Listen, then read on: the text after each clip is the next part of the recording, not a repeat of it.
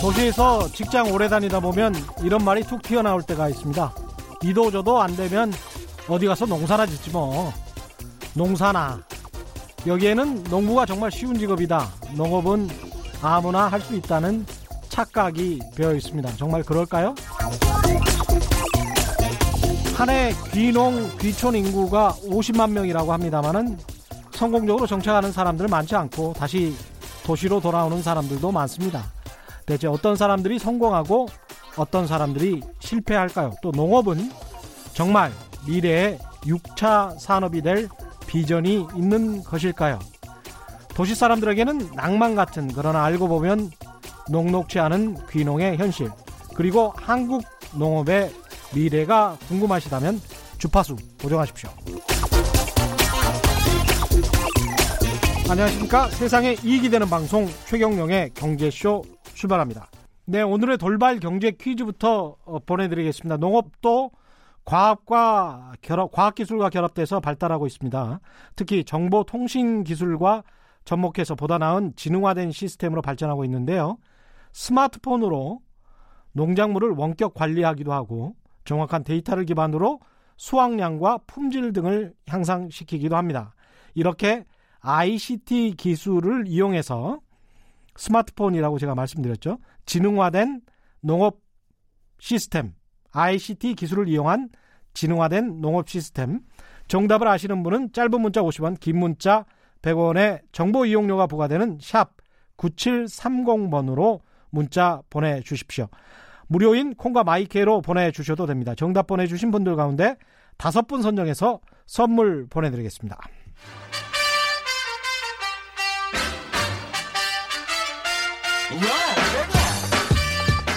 최경영이 원하는 건 오직 정의. 경제 정의를 향해 여러 걸음 깊이 들어갑니다. 최경영의 경제쇼. 네, 앞서 제가 말씀드린 것처럼 귀농 귀촌에 대해서 살아있고 실질적인 내용으로 생생하게 전해주실 분 딱 이분입니다. 신명식 농정원 원장님, 농림수산식품교육문화정보원의 원장님 모셨습니다. 안녕하십니까? 예, 안녕하십니까? 네, 그리고 이번 주부터 계속 나와 계시는 분이죠. 청취자 눈높이에서 경제를 쉽게 풀어드리는 이번 주의 경알못 대표, 오늘도 개미 퍼머거의 개그맨 이동엽 씨, 한번 해주세요. 개미 파마가. 예, 스튜디오에 나오셨습니다. 안녕하십니까? 네, 안녕하세요. 반갑습니다. 예, 네. 농림수산식품교육문화정보원. 아, 예, 굉장히 좀 어렵습니다. 짧게 뭐 농정원이라고 한다는데 이거 네. 뭐 하는 곳인가요, 신원장님? 뭐 정부에서 주장한 공공기관이 339개인데 그 중에서 예. 이름이 가장 깁니다. 그래서 이름이 긴 만큼 하는 일도 많은데 예. 거의 대부분이 농식품부의 의탁을 받아서 농민이나 농고 농대생들 교육, 또 귀농인들 대상으로 하는 교육, 또 국산 농식품의 소비 홍보도 하고요.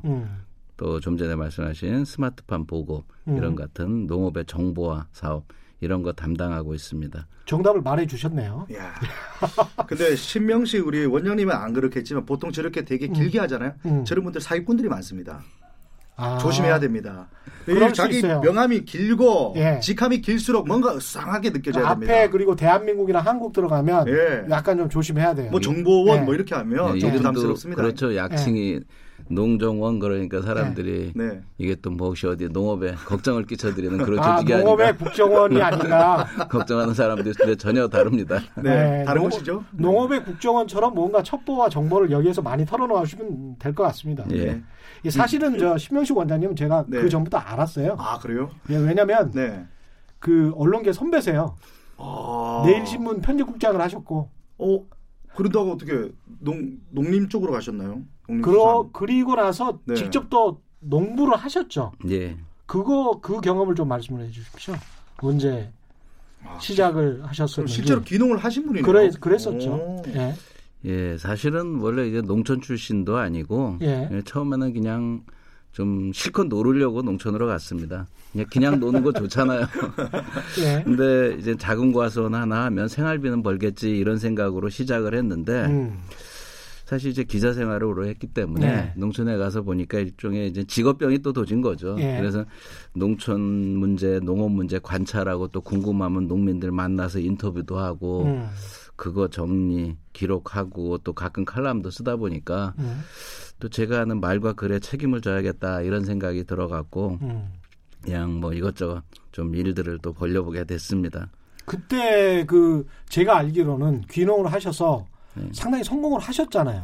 성공이라고 하기는 그렇고요. 네. 어쨌든 제가 그냥 놀지 말고 네. 뭔가 또 일을 좀 한번 해보자 해서 하나의 목표를 세웠는데 네.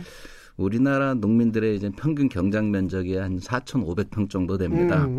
이 중에서 근데 사실 3,000평 이하를 경작하는 농민들이 전체 농가의 한 72% 되거든요. 아, 그래요? 그래서 네. 제가 목표를 세우기를 3,000평 이하의 규모에서 오로지 부부 노동력만으로 농사를 지어서 예. 그리고 생산, 가공, 유통을 하는 예. 그런 6차 농부라고 보통 요즘 얘기하죠. 생산, 가공, 유통까지 예. 다 하는. 예, 1, 2, 3차를 예. 하니까요. 예.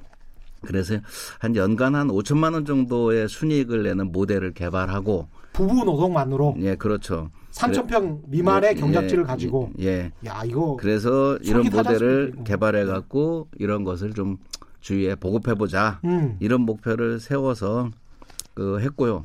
실제 뭐 저도 달성했고 주변의 몇몇 사람들도 이런 목표를 달성하는데 좀 도움을 좀 주기도 하고 네. 했습니다. 아 근데 사실 지금 귀농 귀촌 이 얘기 듣고 솔깃하고 막 좋아해야 되잖아요. 즐겁고 그래야 되는데 우리 신명식 원장님한테 좀 죄송하지만 좀 재밌게 좀 해주시면 안 됩니까?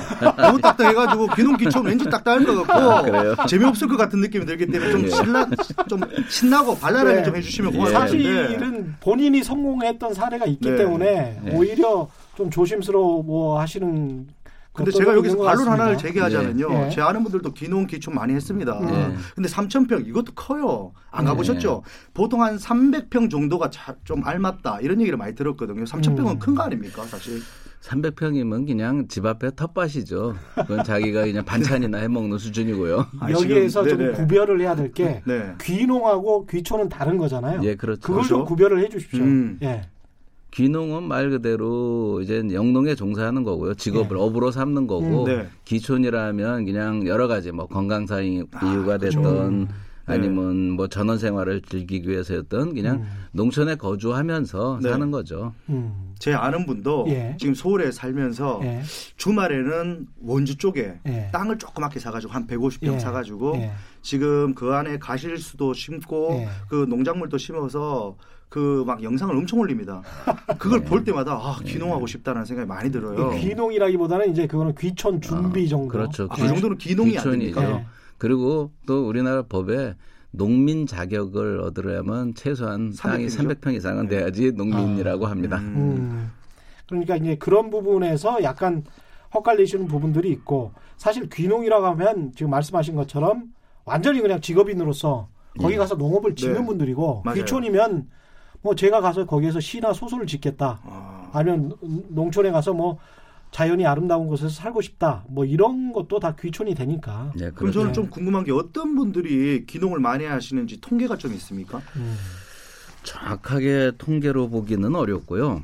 작년에 귀농 귀촌자 한 5천 명을 대상으로 실태 조사를 했더니 네. 왜 그러면 시골로 왔느냐라고 하니까 대부분이 이제 자연 환경 네. 혹은 뭐 농업에 대한 전망이 좋다 혹은 도시 생활에 회의를 느꼈다 혹은 건강상 이유로 농촌으로 왔다 혹은 가업을 승계한다 아니면 도시의 생활비가 너무 비쌌다 이런 이유들이 고르게 나오고요.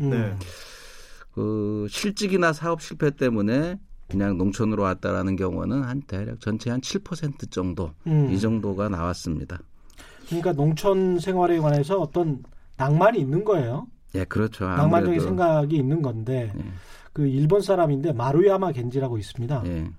이 사람이 이제 작가인데 이 사람은 뭐 시골에서 계속 한 40년 살았던 사람인데 네. 시골은 그런 것이 아니다라는 책을 썼어요. 예. 그러니까 제목 자체가 말해 주듯이 당신이 상상하는 그런 시골은 없다라는 거죠. 그러니까 네. 경제적으로도 그렇고 문화적으로도 그렇고 낭만적으로 생각했을 때는 큰 코 다칠 것이다. 실패할 것이다. 뭐 이런 이야기가 요지인데 어떻게 생각하십니까? 이 말이 맞나요? 일본 작가니까. 일본의 농촌 생활을 빗대서 그렇게 이야기를 한 건데 그 일반적인 우리 도시민들이 어떤 준비 없이 귀농을 한다. 그러면은 대부분 실패할 수밖에 없을 것 같은데. 네, 당연히 그렇게 예. 하는 경우에는 이제 실패합니다. 네네. 사실 몸이 그런 이제 노동이 몸에 익지도 않고요. 그리고 대부분이 한 달에 100만 원 벌기가 힘들어서 그렇죠. 다시 네. 도시로 돌아가는 사람들이 많습니다. 네. 그래서 뭔가 기존에 하던 것과는 좀 다른 방식으로 해야 되는데 되게 이젠 이렇게 얘기하지 않습니까? 아니, 할 일 없으면 농사나 짓지 이렇게 네. 얘기하는데 네. 이 농사 아무나 짓는 게 아니거든요. 맞아요. 그렇기 때문에 뭔가 새로운 방식으로 하지 않으면 한 달에 그 100만 원 못 봅니다. 한 달에 100만 원도 못 벌어요? 네. 네. 그러니까 근데... 어느 정도 농사를 지어도 그냥 아까 3,000평 기준으로 한 달에 100만 원. 뭐 그 정도 해도 벌기 쉽지 않습니다. 작물도 중요하고 아까 예. 말씀하신 생산, 가공, 유통, 육자 산업까지 다 해야. 예.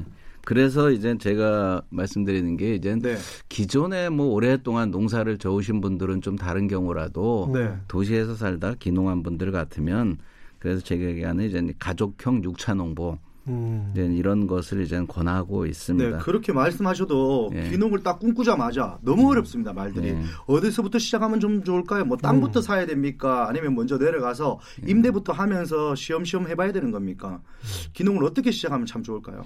일단은 시작할 때는 사람들이 시골에 내려가면 정말 정프론촌의 그림 같은지 뭐 배산임수 네. 땅이 있을 거라고 생각하는데 그런 땅은 이미 없고요. 그리고 땅도 너무 그리고 비싸요. 이미 그리고 네. 이 땅을 부동산이라고 네. 생각하는 사람들 손에 다 넘어가 있고 네. 실제 그런 땅들 구하기 힘들고 문전옥답도 그렇게 없습니다. 옛날에 이제 그건 이제 소설에나 네. 나오는 얘기고요. 네네. 그러니까 일단은 처음에는 가서 그냥 실태를 좀 보면서 한 1, 2년 정도는 지켜보는 게 지켜보고 땅도 빌릴 수 있으면 빌려서 해보고 소장을 해보고 그래도 제일 예. 중요한 게 땅 보는 법 좀 알려주셔야 될 거 아닙니까? 어디 땅이 요즘 좀 쌉니까? 그러면? 잠깐만요. 네. 그런 땅은 없다라고 말씀하셨는데 네. 네.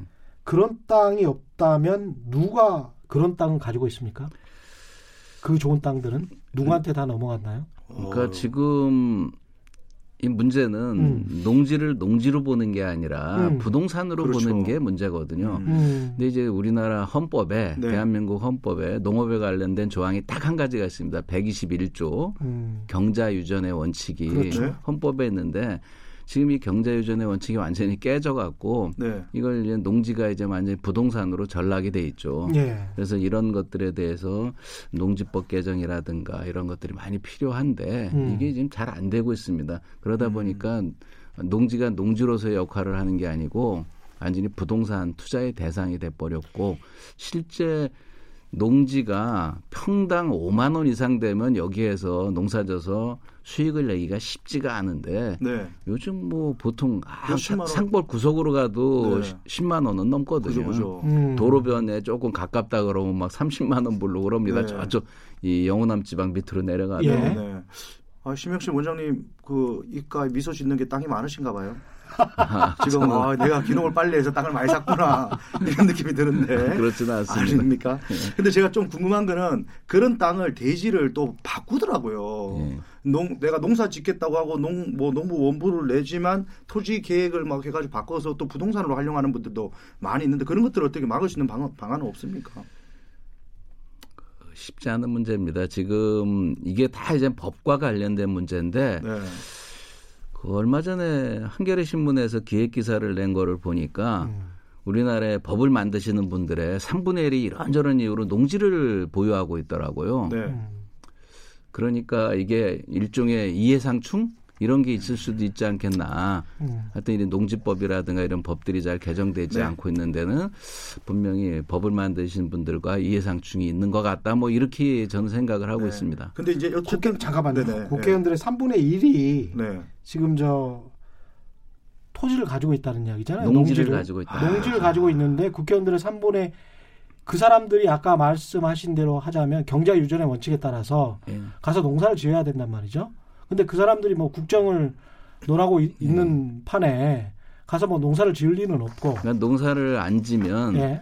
농어촌공사에서 하는 농지은행에 맡겨서 네. 거기서 임대로. 농지은행에서 이제 실제로 농사를 지려고 하는 분들한테 임대를 주게 해야 되는데 그렇죠. 이게 이제 안 되고 있는 거죠. 그게 이제 법으로 그렇게 하도록 강제해야 되는데 법 만드는 분들이 그래 많이 갖고 있어요. 지금 이런 법이 국회에 올라가 있긴 합니다. 근데 뭐 진전이 안 되더라고요. 지금 몇 년 됐는데도.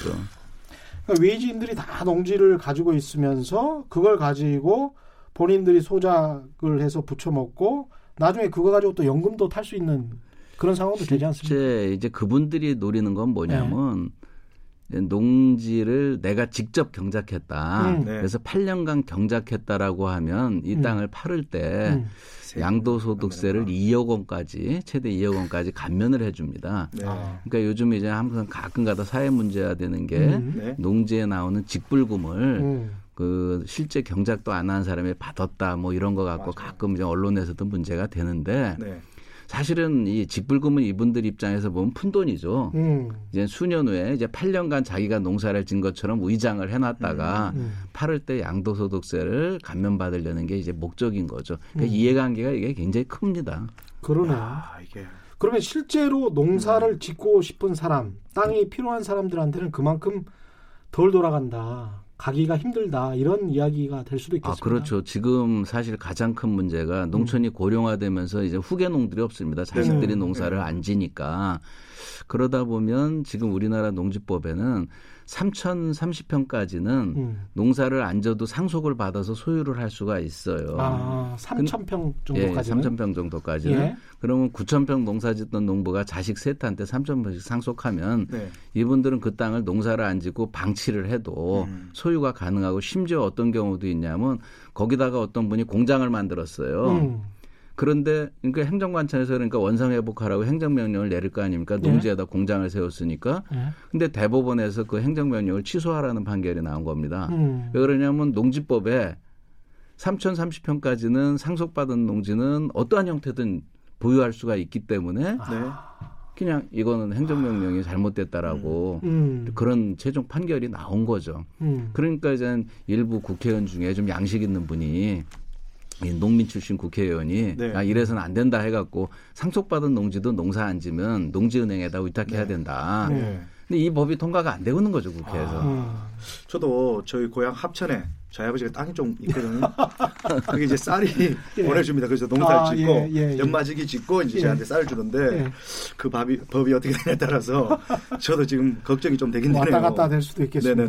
근데 이제 그 원장님께서 말씀하신 것 중에 가족형 6차 농부라는 말씀을 하셨어요. 굉장히 좀 확 마음에 와 닿는 그 단어입니다. 가족들이 내려가서 아니면 지금 현지에 있는 분들도 가족의 노동력만으로 6차형 산업을 영위하면서 아까 말씀하시기에 한 연 5천만 원 정도 벌 수 있는 그런 방법이 있고 한번 성공을 해봤다. 이걸 좀 자세히 좀 이야기를 좀 해 주십시오. 사실 전 농식품부에서 인증을 하는 제도 중에 농촌 융복합 산업 사업자 이게 굉장히 말이 어려운데 농촌 융복합 산업 사업자 융복합 산업 사업자 굉장히 융복합 말이 산업 어렵죠. 사업자 농사 짓는 것도 어려운데 이렇게 어렵게 다 지었습니까? 저도 그래서. 이제 이게 입에 익는 데까지 오랜 세월이 걸렸는데 쉽게 해서 이제 6차 농부라고 하죠. 일본에서 이제 쓴 개념인데요. 그래서 전국에 아마 현재 한 1,500명 정도 이런 인증을 받았고 저도 농사 질 때 이렇게 인증을 받았었습니다. 우리가 이젠 저는 이제 그래서 이제 가족형, 기업형이 아닌 가족형의 6차 농부로 해서 다품종 소량 생산할 경우에 그리고 새로운 유통 체계를 구축하면 전 충분히 이제 경쟁력이 있다고 보는 거거든요. 가령 예를 들어서 우리가 100g은 오로지 그냥 신고 품종 하나만 매달리거든요. 대량 생산으로 가죠. 사과 그러면 부사. 그렇죠. 뭐 포도 그러면 캠벨. 이렇게 해갖고서는 생산력이라든가 이런 데서 외국 수입산 농산물들 따라갈 수가 없거든요. 그건 거의 불가능한 얘기죠. 규모라든가 모든 면에서 기계화라든가 이런 데서. 그렇기 때문에 그 실제 근데 국내에서 육종에서 훨씬 맛도 있고 수확 시기도 다양하고. 또 요즘에 소비 트렌드에 맞는 다양한 품종들이 사과나 배나 있어요. 근데 지금까지는 오로지 우리가 좀 어려웠던 시절에는 그냥 대량 생산해야 되니까. 근데 이게 이제 지금의 소비 트렌드는 안 맞지 않습니까? 네.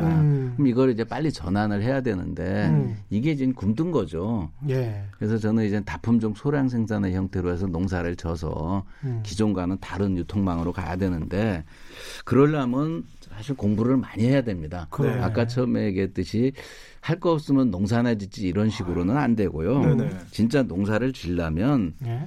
공부 많이 해야 되는데 네. 가령 내 농산물에다 이제 스토리도 입히고 또 차별화된 디자인도 입혀갖고 네. 그 정말 차별화된 상품을 만들어야 되고요. 네. 그다음에 SNS를 활용해서 마케팅을 하고자 한다라면 어디서 하는 그냥 그런 그 수준 낮은 공짜 교육 이런 네. 거 좋아하지 마시고 직접 테헤란로에 가서 내 돈 많이 써갖고 정식으로 교육도 받아야 되거든요. 테헤란로에 가서요? 예, 이제 그런 데 가면 뭐가 있습니까? 뭐 각종 이제 SNS 활용 교육 뭐 이런 것들을 많이 이렇게 실제 이제 상당한 수강료를 받으면서 하는 데들이 있거든요. 그러니까 농업한다고 딱 네. 농업 교육만 받을 게 아니고 예. 네. 진짜 유통 교육도 좀 받고 마케팅 예. 교육도 제대로 받아라. 예. 그래서 이제 내 브랜드를 내 농산물에 대해서도 내 브랜드를 키워야 되는데 가령 저는 이런 생각을 합니다. 도시에서 이제 자영업을 하는 분들이 프랜차이즈로 성공할 확률보다는 네. 아무리 힘들어도 내 브랜드를 만들어서 그것을 키우는 게 저는 성공 확률이 더 높다고 보거든요. 요즘 프랜차이즈에 대해서 말들 많잖아요. 그렇죠. 네네. 그런 것처럼 자기가 본 거 다 프랜차이즈 본사에 다 갖다 주잖아요. 내가 농사진 걸 갖고 제품을 만들어서 거기에 스토리와 디자인을 입혀서 하나의 명품으로 만들어서 그냥 내 브랜드를 성공시키는 게 예.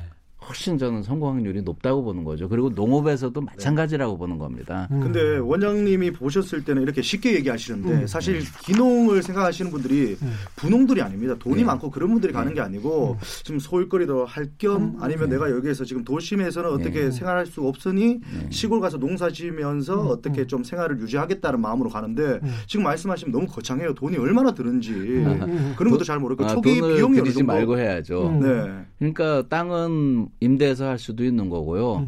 그다음에 가공을 하려고 그러면 가공도 그 OEM 형태로 해서 가공할 수 있고요. 예. 사실 뭐 저는 그 디자인만 잘하면 되는 거거든요. 예.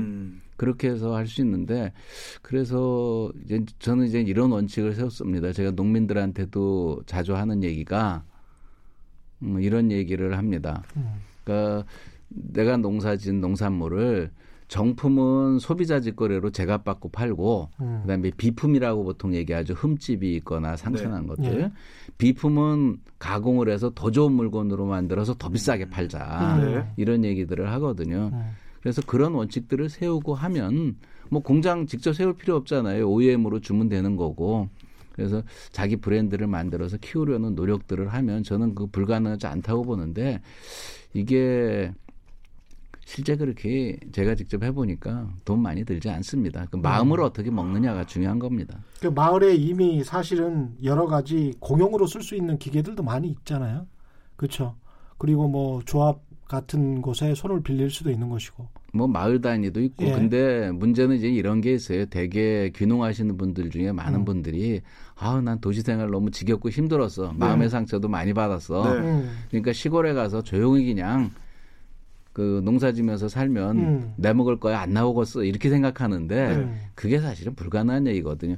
어디나 인간관계는 다 있습니다. 인간관계 맞아요. 없는 곳 없거든요. 그 시골 가면 할머니 할아버지가 텃세를 더 부린다 하더라고요. 제 아는 분은 거기 가서 처음에는 그냥 외지 사람이니까 그냥 조용하게 자기만 있다 가려고 했는데 지역사회다 보니까 소문도 엄청 빨라요. 일주일 만에 소문이 다 난다 하던데. 일종의 편견인데요. 네. 시골 분들이 이제 그 텃세가 심하다라는 편견인데 저는 이제 어떤 생각을 하냐면 어떤 인간관계나 마찬가지인 것 같아요. 누가 괜히 뭐 가르치려고 하고 잘난 체하고 그러면 네. 누구도 그거 거부하게 돼 있거든요. 네. 근데 상대방이 뭘 어려워하는지 어려운 점에 대해서 같이 얘기도 해주고 네. 그 어려운 점을 해결해 주면 인간관계는 다 풀리거든요. 갈등이 네. 생길 수가 저는 없다고 봐요. 그래서 저 같은 경우는 어떻게 했냐면 네. 시골 분들이 이제 가을에 김장배추 농사를 졌는데 이게 팔지를 못해요. 밭에서 그냥 한 1,000평, 2,000평 져놓은 게 밭에서 그냥 막 얼고 있는 거예요.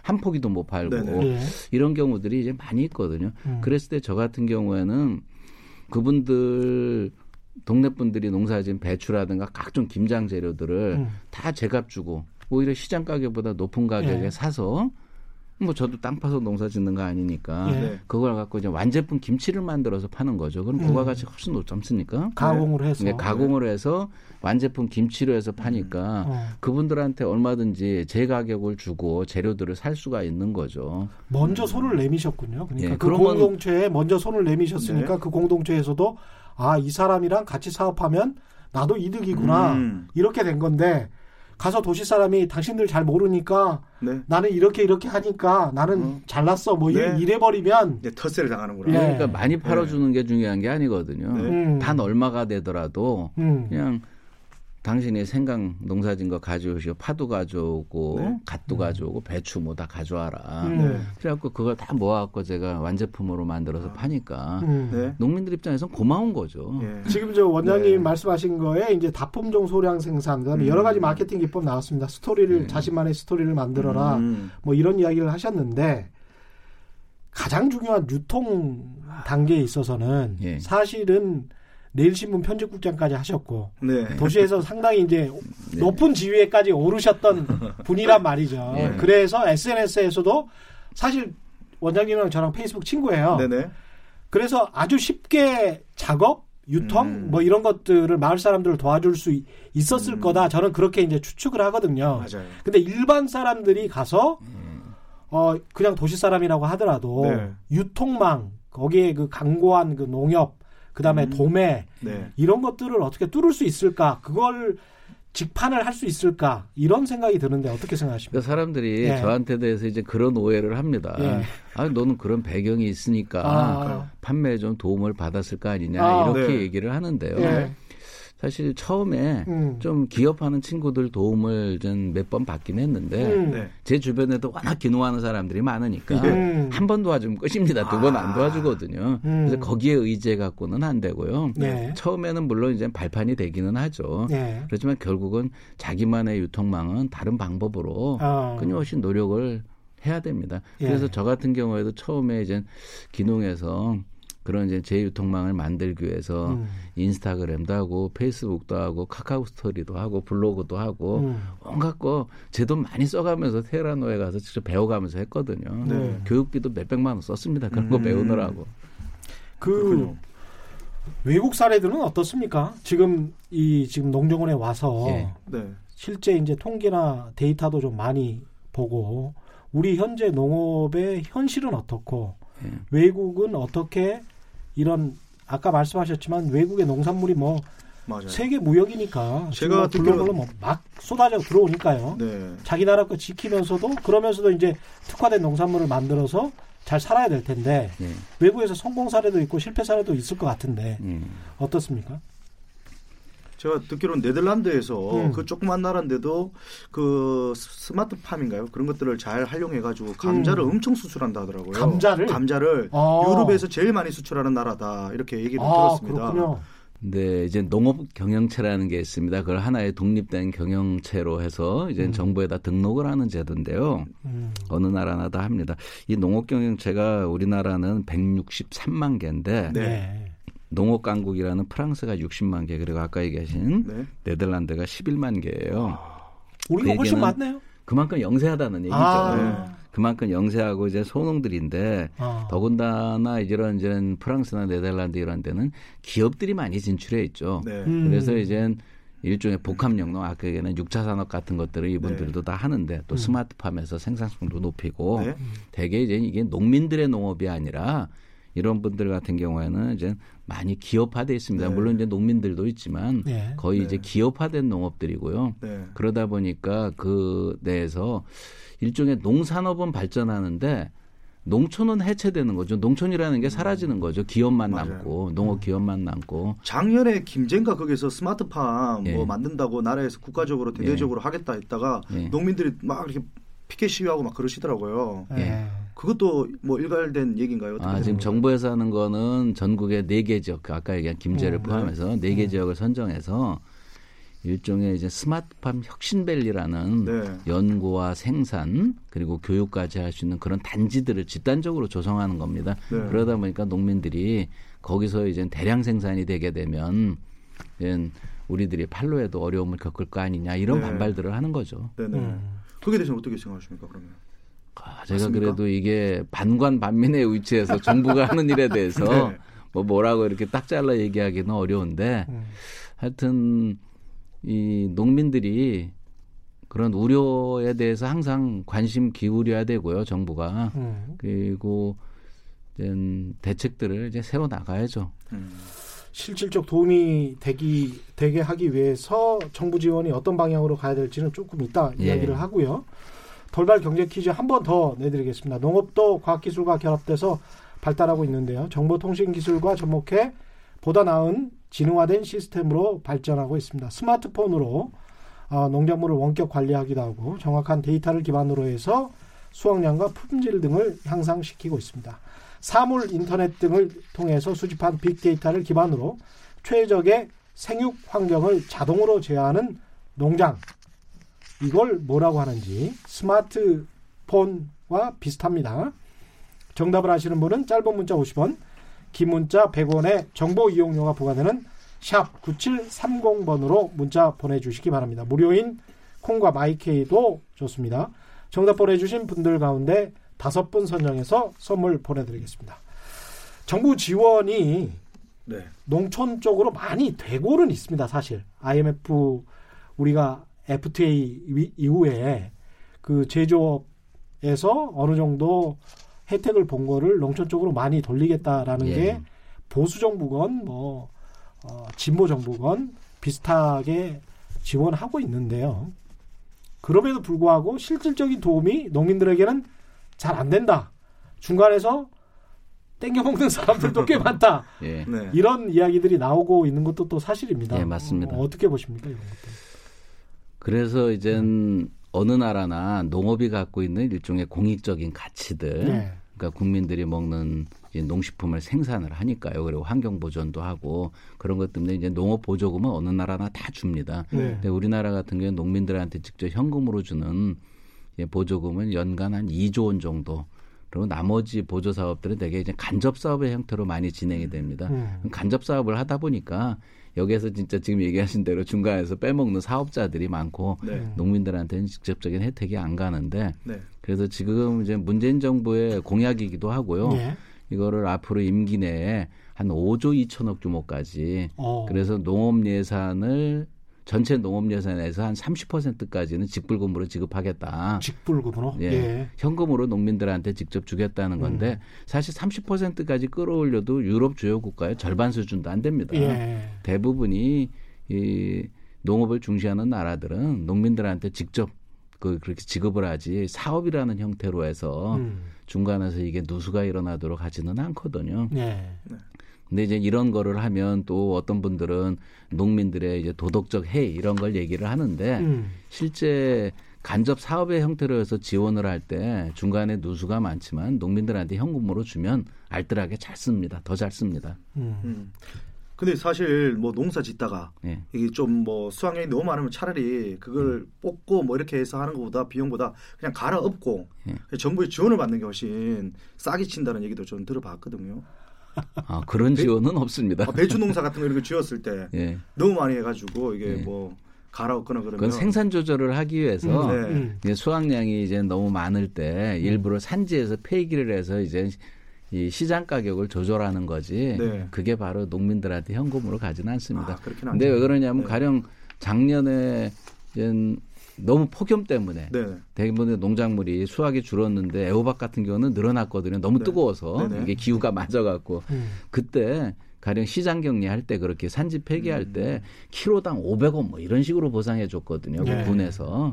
그러니까 오히려 이제 시장 그 출하량을 조절하겠다는 의미인 거지 농민들한테 그렇게 큰 당장 그런 형태로 해서 보전이 되지는 않습니다. 그럼 저희가 궁금한 게 기농하러 갈 때요. 그냥 농사지로 가는 게 아니라 스마트팜이나 어쨌든 4차 산업하고 연결된 어떤 구조를 가지고 내려가면 좀 유리한 부분도 있을까요? 그러면 아무래도 이제 기존에 농촌에 계시던 분들은 다 그렇진 않지만 땅도 많고 또 농사 기술들도 있는데.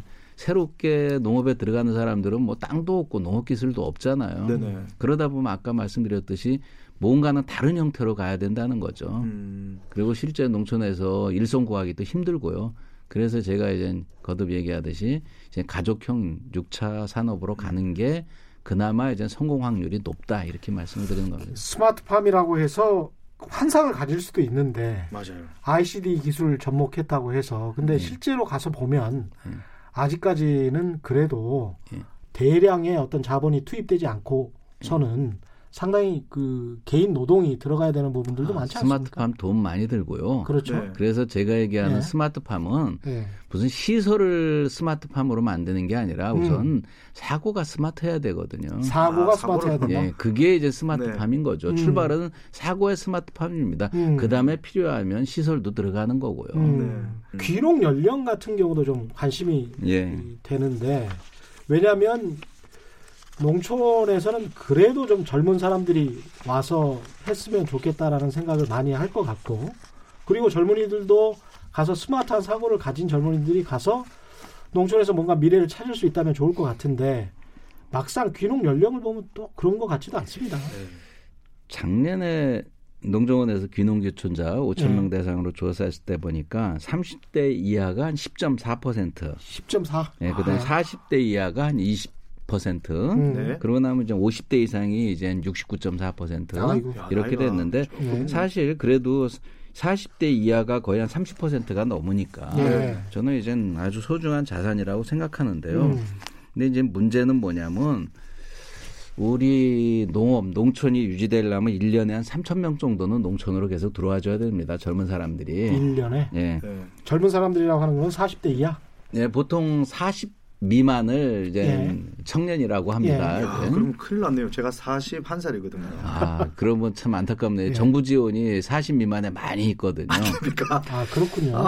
근데 정부 지원도 40 미만에 많이 있군요. 예. 만으로 안 따집니까, 그거? 예, 만입니다. 아, 다행히 제가 6월 때까지 생일이 안 지났습니다. 아, 예. 그런데 빨리 내려가 보십시오. 이번 달에 지금 일주일도 안 지나가 6월 달. 그래서 작년서부터 정부에서 이제 청년 창업농이라고 해서 연간 1,600명씩을 선발해서 월 100만 원 첫 해에는, 둘째에는 90만 원, 셋째는 80만 원씩 3년간 지급하는 그런 제도가 있습니다. 청년 창업농 지원 제도라고. 좋네요. 저희 농정원에서 관리를 하는데 아까 말씀드렸듯이 처음에 가서 100만 원 벌기 힘든데 3년간 이걸 주는데요. 네. 경쟁률이 작년에는 한 4대 1, 또 올해 뽑을 때는 한 3대 1 정도 했어요. 근데 참 이 제도가 정말 이걸 받는 분들이 정말 고맙게 생각하고 이게 세금에서 지원해 주는 거니까요. 꼭 필요한 곳에 이제 아껴서 쓰는데 이게 참 요즘 그 어려움에 처해 있습니다. 이 제도가. 이게 왜 그러냐면 처음에 정부에서 이 제도를 도입할 때는 생활비 및 영농자금으로 쓰라고 이 제도를 도입을 했어요. 네. 근데 작년에 일부 언론하고 국회에서 이제 제동을 걸은 겁니다. 왜 영농자금으로 줬는데 이게 착각한 거죠. 이분들이. 생활비 및 영농자금인데. 그렇죠. 영농자금으로 줬는데 왜 엉뚱한 곳에 썼느냐. 물론 이제 엉뚱한 곳에 쓴 애들이 있긴 있어요. 뭐 이렇게 돈을 모아갖고 명품백을 샀다든가. 아, 실제로 이런 그런 사례가 있습니까? 예, 그렇죠. 아유. 있긴 있었는데 그건 극소수의 사례고 대부분은 잘 썼는데 작년에 대개 보면 왜 일자리 지원 예산이라는 항목이 보통 국회에서 이게 예산 심의 과정에서 상당히 이제 정쟁이 일어났지 않습니까? 이러다 보니까 그 불똥이 튀었다고도 할 수 있는데 이런 얘기가 있습니다.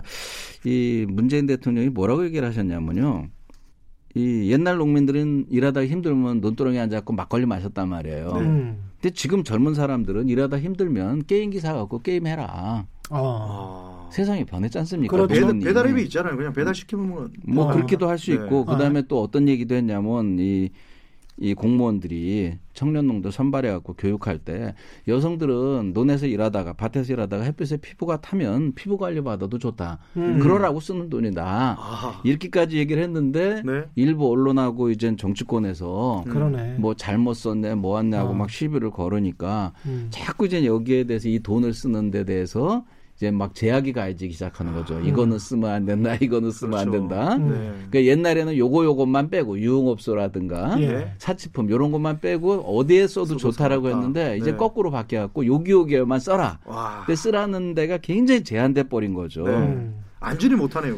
그러다 보니까 이 청년들이 돈은 받고 또 요긴하게 쓰기는 하지만 자꾸 이제 불만이 생기는 거죠. 네. 도대체 우리 보고 농촌이 희망했다, 농촌에 가서 일해라. 네. 그러면 이렇게 지원도 해주겠다라고 해놓고 나서는 자꾸 어찌 보면 이제 괴롭히는 거니까. 이런 불만들이 참 많은데 저도 이런 불만 들을 때마다 굉장히 좀 안타깝긴 합니다. 이게 도시 사람들의 착각일 수도 있는 게 문화라는 게 모든 사람들이 공유를 하고 예. 누릴 수 있는 거여야 되잖아요. 예. 근데 그 농촌에 배농장하는 곳에 아메리카노 커피를 파시는 분은 아는데 예. 굉장히 잘 되거든요. 깜짝 놀랐죠. 예. 근데 왔다 갔다 하는 농부분들도 연세가 드신 분들도 그걸 되게 좋아하신대요. 앉아서 아메리카노를 네. 커피를 드시는 걸. 네네. 그래서 서울의 도시 애들이 먹는 거 그 커피 나도 좀 먹어보자. 이야. 그런데 먹다 보니까 맛있거든. 네. 나도 맛있게 먹는 거예요. 네. 근데 그걸 아니 농부들은 그냥 막걸리 먹고 그래야 되는 거 아닌가라고 우리가 고정관념으로 그렇게 생각을 하는 거죠. 아, 실제 그러니까 이런 사례도 있었습니다. 그냥 그 언론에서 뭐라고 그랬냐면 1년에 커피값으로 얼마를 썼다라고 이제 비난을 했는데 하나의 사례를 가지고 제가 내역을 보니까 주로 이제 1,500원짜리 커피 마셨고 일하다 힘들면 이제 막걸리 마시듯이 1,500원짜리 커피 마신 거 가끔가다 이제는 어디에 가서 이제 아마 조금 시내에 나갔는지 4,000-5,000원짜리 커피 이제 마셨더라고요. 그런데 대부분이 1,500원짜리였거든요.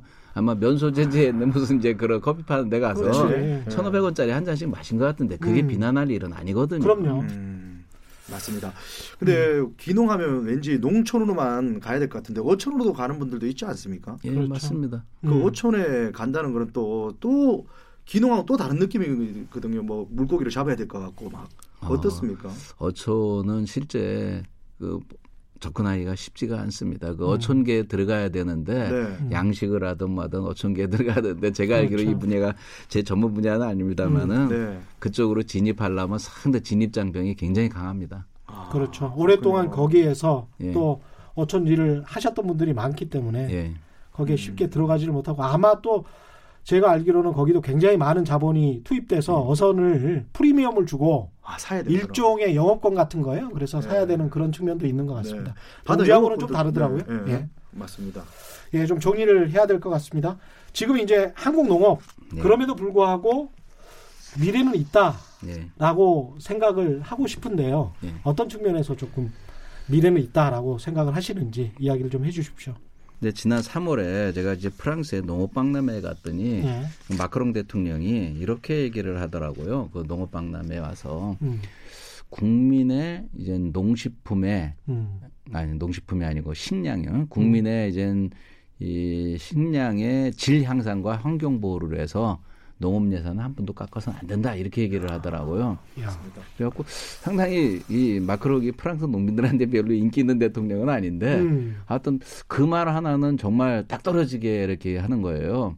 그래서 저도 거기서 많이 이제 느낀 바가 있었는데 물론 이제 문제는 우리 이제 농민들이 정말 국민들의 이 식량의 질의 향상으로 해서 노력해야 되고 환경보호를 위해서도 노력해야 되고 또 일종의 안식처 같은 걸 제공하기 위해서도 노력을 해야 되는데요.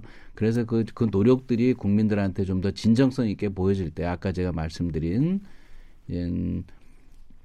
농민들한테 직접 직불금을 주는 것들도 이제 국민들이 좀 허용을 해줄 것 같고요. 충분히 그 정도 줄 만한 가치 있다 예산 늘려라. 이게 돼야 되는 거지 누가 하나 사람의 의지만으로 되는 건 아니지 않습니까? 이제 그런 인정을 받도록 또 노력도 해야 되고 아까 농지법 개정 얘기도 했지만 농지법도 마찬가지거든요. 이렇게 소중한 가치가 있는데 바로 진짜 농사짓는 농민들에게 땅이 돌아가야 되지 않느냐. 헌법의 정신을 지켜야 된다. 이거조차도 다 결국은 출발은 농민들의 자기 역할을 분명하게 하면서 요구를 할 때 저는 이루어질 수 있다고 봅니다. 그래서 그런 문제들. 그러니까 적어도 농업 선진국 수준의 직불금이 지급이 되고 그만큼 사회가 인정을 한다는 뜻 아닙니까? 그것과 함께 이 경자유전에 헌법에 있는 경자유전의 원칙이 지켜질 때 저는 농업에 희망이 있다고 보거든요. 근데 그런 것들이 이루어지지 않으면 쉽지 않습니다. 네, 네. 맞습니다. 네, 오늘 여기까지 하겠습니다. 네. 오늘 말씀 감사하고요. 지금까지 신명식 농림수산식품교육문화정보원 네. 예, 농정원 원장과 함께했고요. 개그맨 이동엽 씨와 함께했습니다. 고맙습니다. 네. 오늘 돌발경제 퀴즈 정답은 스마트팜이었고요. 많은 분들이 정답 보내주셨습니다. 당첨자는 인터넷 홈페이지에서 확인하실 수 있고 또 제작진이 직접 연락드리겠습니다. 저는 KBS 최경영 기자였고요. 내일 4시 10분에 다시 찾아뵙겠습니다. 지금까지 세상에 이익이 되는 방송 최경영의 경제쇼였습니다. 고맙습니다.